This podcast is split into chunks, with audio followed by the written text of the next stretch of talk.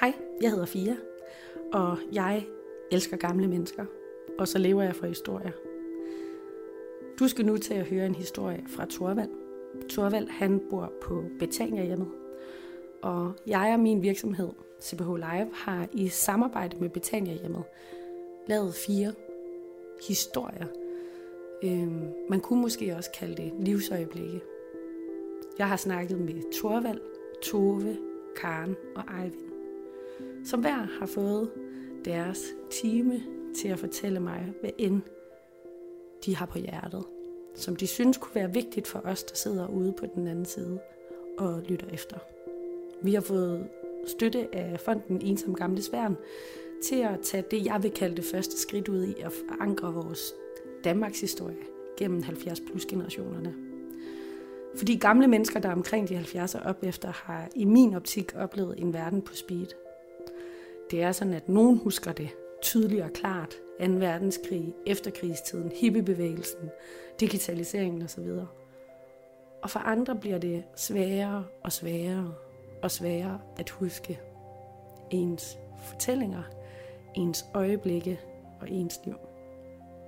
I dette afsnit, der skal du møde Torvald. Jeg hedder Torvald, og jeg er 104 år.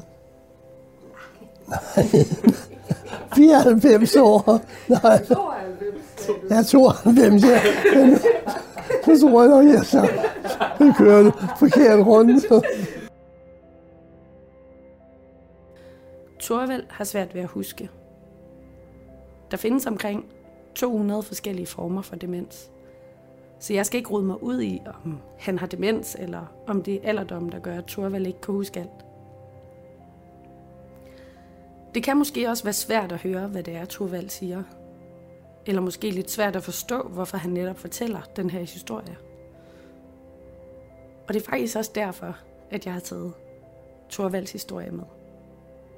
Der findes gode fortællere, og der findes knap så gode fortællere. Der findes dem, der husker det hele, og så dem, der faktisk ikke rigtig kan huske mere. Og for mig, der er det vigtigt, at du oplever dem alle sammen i den her podcast -serie. Du kommer nok også højst sandsynligt til at opleve, at der er en, du holder af, som får problemer med at huske. Og her skal du altså gøre mig en tjeneste, og det er at lytte efter. Du ved, sådan lytte rigtig efter.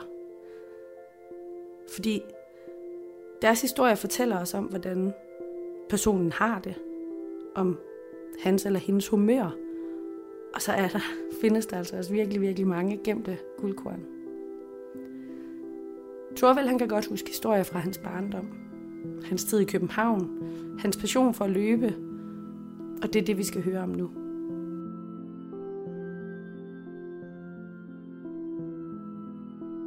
Torvald har også mange søskende.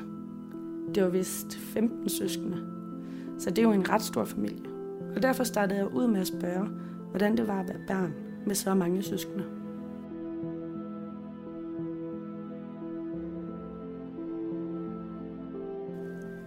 Ja, det var jo, det var jo svært at få sådan en stor familie til at køre. Men jeg kan huske, at vi havde det på den måde, at når man bliver sådan 3-4 år, så kan vi passe den der der kom efter det, ikke også? Og øhm, det stod jeg så lige pludselig for den dag der. Så fik jeg to, jeg skulle passe. Og, og den ene hed Harve, den anden hed Tyre. Uh, øh, Harve er jo så let. Han er ret alt. Men Tyre, hun råbte og skældte ud jeg skynder bestemt. Nu skal jeg også op over, over på, på hans... Harry, han sad op på nakken af mig. Ham gik jeg med, var det en 11 år. Men ham gik jeg bare med, og så kan jeg have tyre i hånden. Og så var hun jo meget utilfreds, på, hun var sådan en, der ved, hun ville gerne fortælle en hel masse og gøre en hel masse. Men jeg måtte jo samtidig skifte så skulle Harry jo af, du ved, og så måtte hun derop. Men så råbte hun jo over, nej, jeg vil ikke af nu, jeg vil ikke af nu. Så vil sige, jeg går med en 20 meter, du ved. Nej, nej, nej, det går ikke, det kan du ikke, du ved. Så hun ved kvæle mig for med benene, for nej, jeg vil ikke af. Nå, men så jeg tog jeg bare en af det, og så gik vi så videre. Og um, så, så, så var det, det var så sjovt, fordi det var sådan en gammel menneske, der, der omkring, hvor vi boede også. Så var det en, han sad hen langs med vejen, øh, der til gården, der, så sad han på sådan en bænk. Og øh, jeg kan huske den første gang, vi gik hen til ham, så sagde han, I trænger vist til en is. Her har du nogle penge til en is, så kan I købe nogle is. Vi skal ud på en ordentlig tur. Ja, vi skal gå en ordentlig tur, sagde jeg så. Og vi fik jo en is, og så gik de natur. Altså, vi traver jo en lang tur. Og øh, så vendte vi livet om. Og, fordi jeg kunne godt mærke, at jeg var lidt så træt af ham der, Harry, der han sad deroppe. Men så, så gik vi hjem, og min mor, hun sagde, når I da ikke været væk så længe. Nå, men det er måske fordi, jeg skulle vaske og alt det der. Jamen mor, skal vi gå en tur til? Ja, I må godt gå en lille tur. Så gik vi ned til stranden, og det var sådan ned og dårlig vej og sådan noget. Men vi kom derned, og, og vi blev også enige om, at vi skulle smide tøj og gå i bøde og balje. Og ja, og vi var små, men der var, og der var ikke nogen, der så os. Men vi smed der øh, noget tøj, for at det ikke skulle blive vådt. Så, så svømmede vi ud, så svømmede jeg ud, og så stod, stod jeg der, hvor jeg vidste, der kunne altid tage til det. Og de, de var jeg der, men så kom der en bølge, og så fik de en bølge lige i hovedet. Så styrte jeg hen og fat i dem for at løfte dem lidt op. Nej, vi drukner jo, sagde det, så vi drukner. Nej, vi gjorde, jeg skal nok sørge for og nu går vi ind på land nu. Nu er vi blevet vasket, sagde det så. Så nu kan vi det godt gå hjem, og nu er Tyre faldet helt til ro, for hun synes, det var lidt for meget det her. Så vi vandrede så hjem igen, og så og min mor øh, ved at lave kaffe og sådan noget, så fik vi sådan, hvad I laver? Ja, vi er sammen på en ordentlig tur, og så har vi fået ispinde, sagde den lille derovre. Vi får tre ispinde af mand, der sagde, ja, men han er altid så flink ved børn, siger min mor så. Det endte sammen med, at øhm, ham, der sad op på ryggen, han faldt lidt i søvn inde i stuen.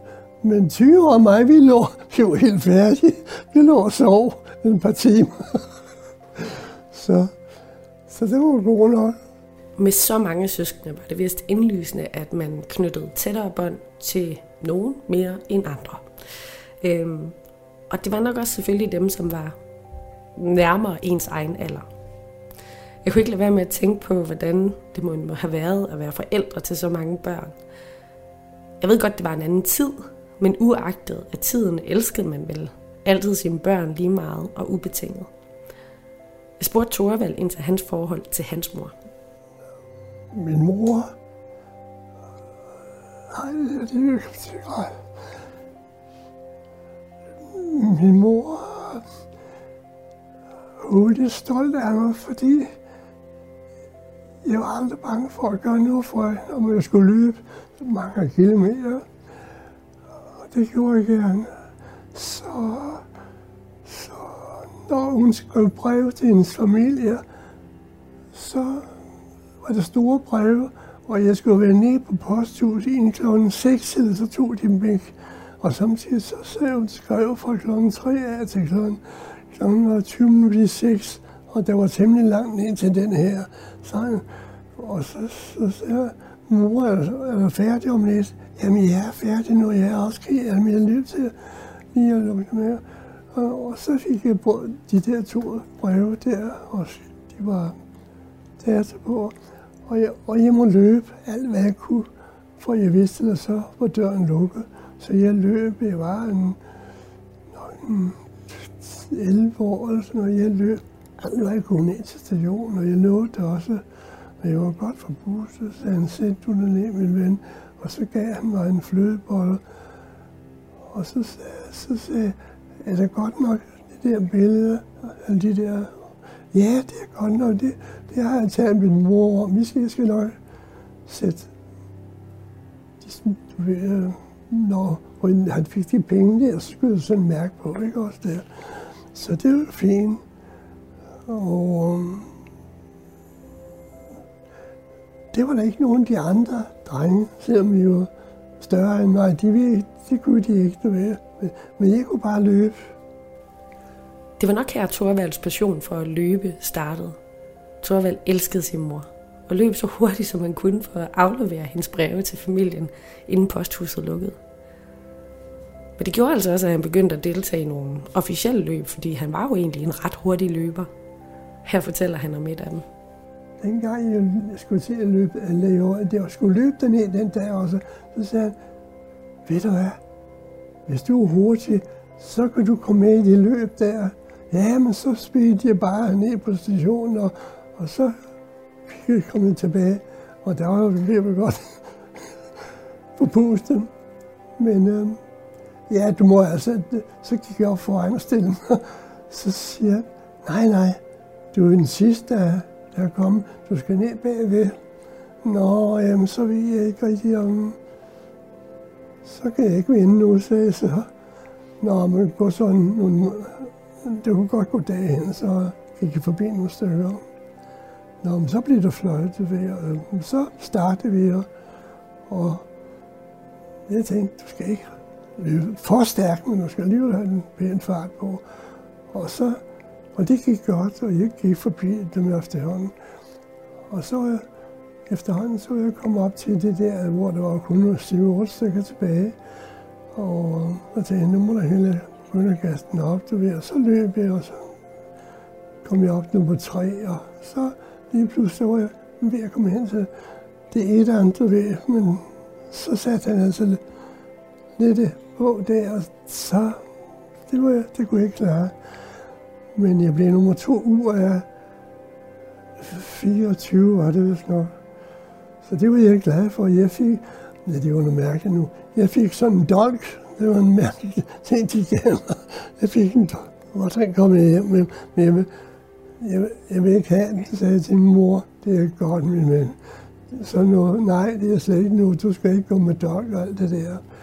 Så, så gav den til min bror, der var nu ældre end mig. Han vil gerne have den dolk der, så, så den fik han. Thorvald har løbet mange løb siden, og han har i en årrække deltaget i imitageløbet i Dyrehaven. Han viste mig alle hans diplomer, og mens vi sad og bladrede igennem dem, kom vi til at snakke om, hvordan et løb er blevet en meget meget, meget populær sport her i Danmark. Og at det måske ikke længere kun handler om at gennemføre, men at der er noget, der hedder tid, og det rigtige gear, og de rigtige bakker, whatever, og whatever. Jeg har også selv løbet mit første, og måske nok også sidste maraton i New York. Det gjorde jeg på en rigtig dårlig tid.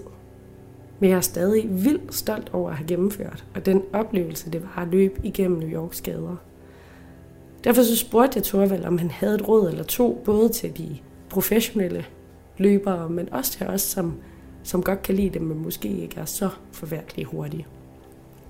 For det første vil jeg fortælle dem, at de skal slappe lidt af i starten. De skal øh, hvis der er nogen, de siger, du ser, de to der, de stikker af nu, se om du ikke kan nå op og komme op og løbe sammen med dem i stedet for et eller andet. Nej, du skal bare løbe med sådan. Og så når du ved, hvor han, det her løb er løbe, så skal du komme lige så stille, og så skal du presse den længere op, du ved, og så til sidst, så skal man løbe stærk, ikke også? Men du skal bare følge med. Sådan var min. Det er jo bare med at følge med der, fordi jeg havde jo et godt øh, nummer der. Det er ordentligt de 500, men der var jo tusindvis af løbere. Ja. Så jo, fordi det betød mig, at man ikke, hvad skal man sige, øh, vise, du kunne godt følge med ham der, eller du kan også løbe fra ham, og, men så kan man gå helt kold.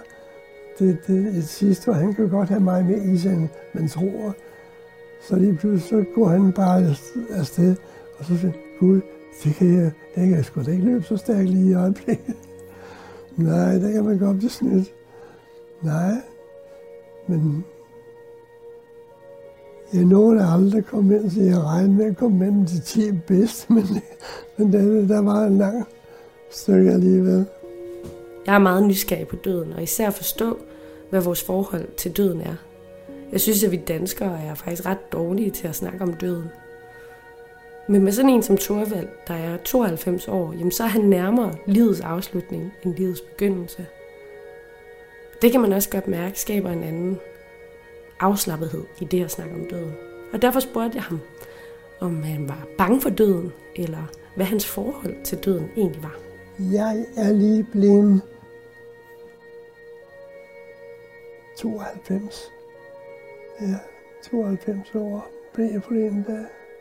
Ja, det er sådan set lidt mærkeligt, for jeg føler ikke, at jeg er så gammel, når man tænker på, jeg ser jo andre mennesker også, og taler med andre mennesker, øh, så, så synes jeg, de ser meget gamle ud, når de, de er rundt de 100. For vi har nogen, der er rundt i 100, og der er nogen, de skal have noget at holde ved og køre med og sådan noget. Men jeg går bare på mine ben. Jeg har ved at dø en gang. Det var meget tæt på. Og det kom som en bombe for mig. Og øh, det var chokerende for mig, fordi jeg kom på et hospital, babu, babu, og, og da jeg hørte noget om, og mener at der var nogen, der hørte sådan de der, der kom og hentede mig, de sagde, det bliver sgu svært, tror jeg. Det bliver sgu svært, om vi kan nå at komme derud med ham der. Og, øh, men de nåede altså ud, og, og ja, der var stadigvæk live, men det var ikke så meget. Men øh, så i løbet af nogle dage, så, så, så begyndte jeg at kunne snakke og sådan noget, og spise. Så, så gled det lige så stille. Som jeg siger til mig selv, ved du hvad, du har faktisk haft så mange gode år, ikke også? Du kan ikke forlange meget mere. Og øh, alt omkring det, de ved godt, at jeg er gammel, og jeg skal dø, og så videre. Og øh, ja, jeg slår, det er ikke som, jeg slår ud og ligger og græder over det og sådan noget. Jeg tænker bare måske lidt på det i 10 minutter, så glemmer jeg det igen, så tænker jeg ikke på det mere. Så... Nej. Men... Øh, pigerne, de sørger i hvert fald for en god begravelse, det ved. Så det er godt nok.